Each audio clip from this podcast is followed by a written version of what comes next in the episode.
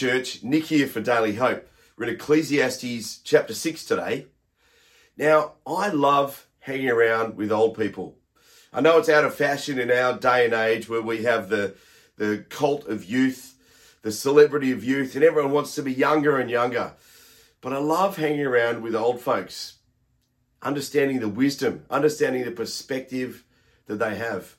And in fact, often enough, when we talk with people who are right near the end, who are just about to pass from this plane onto the other plane, from this earthly temporal plane into an eternal plane, there's something about the perspective that they have that gives us much wisdom.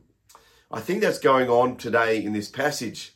Now we know Ecclesiastes is written by the teacher, probably by Solomon, but someone who has lived their life through, has seen many things, and someone who has regrets.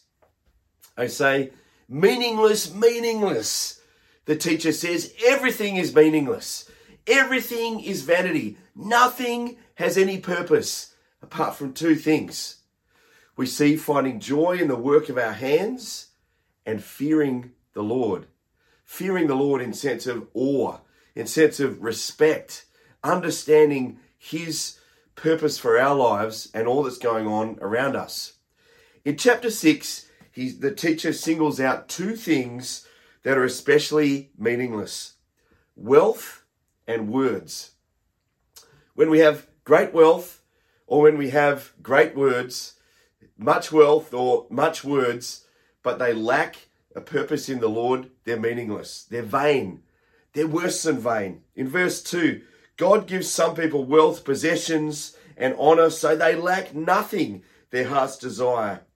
But God does not grant them the ability to enjoy them, and strangers enjoy them instead. This is meaningless, a grievous evil. He goes on to say, better actually that that person had been stillborn. And then a little later on, down in verse 11, the more the words, the less the meaning. And how does that profit anyone? To the wealth one, you know, uh, there's a, a proverb which is a juxtaposes to this. And it says, Better to have little with fear of the Lord than to have great treasure and inner turmoil. I was chatting with my kids this morning about this passage, and my middle son, Tino, said, Dad, it's kind of like if anything that we have, whether it's our, our words or whether it's our possessions, is, is for us, it's going to lack meaning. And I thought that makes a lot of sense. Here, if there's no purpose in the wealth that we have, if there's nothing deeper than us gratifying our own desires, it's going to be meaningless. It's going to be worse than meaningless.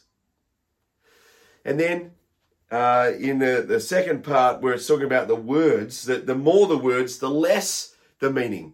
Don't you find that's true in our day and age where so many of us are opinionated beyond our level of expertise? We hold up in high regard those who say a lot of words, those who have a lot of wealth, but actually it's not having either of those things that makes a life one of purpose.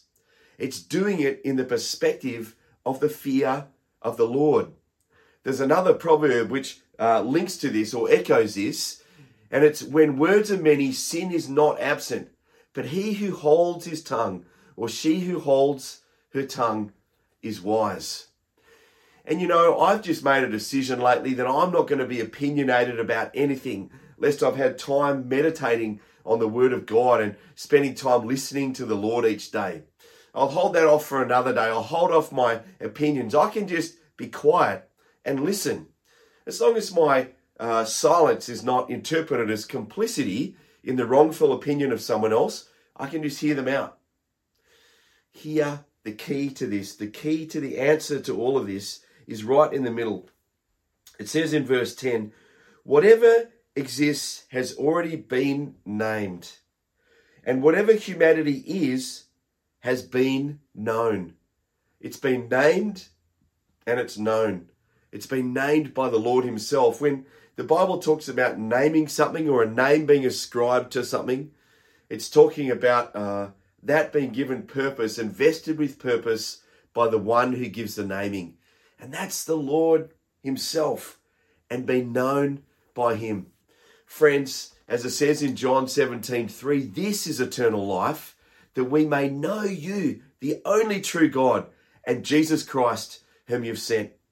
So, my prayer for us today as a church is this that we would not go out and vainly and meaninglessly try to find our purpose in wealth or having hundreds of children, as it says here, or in being very opinionated and having many words. We'd find our purpose in knowing God and being known by God. What a great reminder. Have a great day, and I look forward to seeing you down at church this weekend.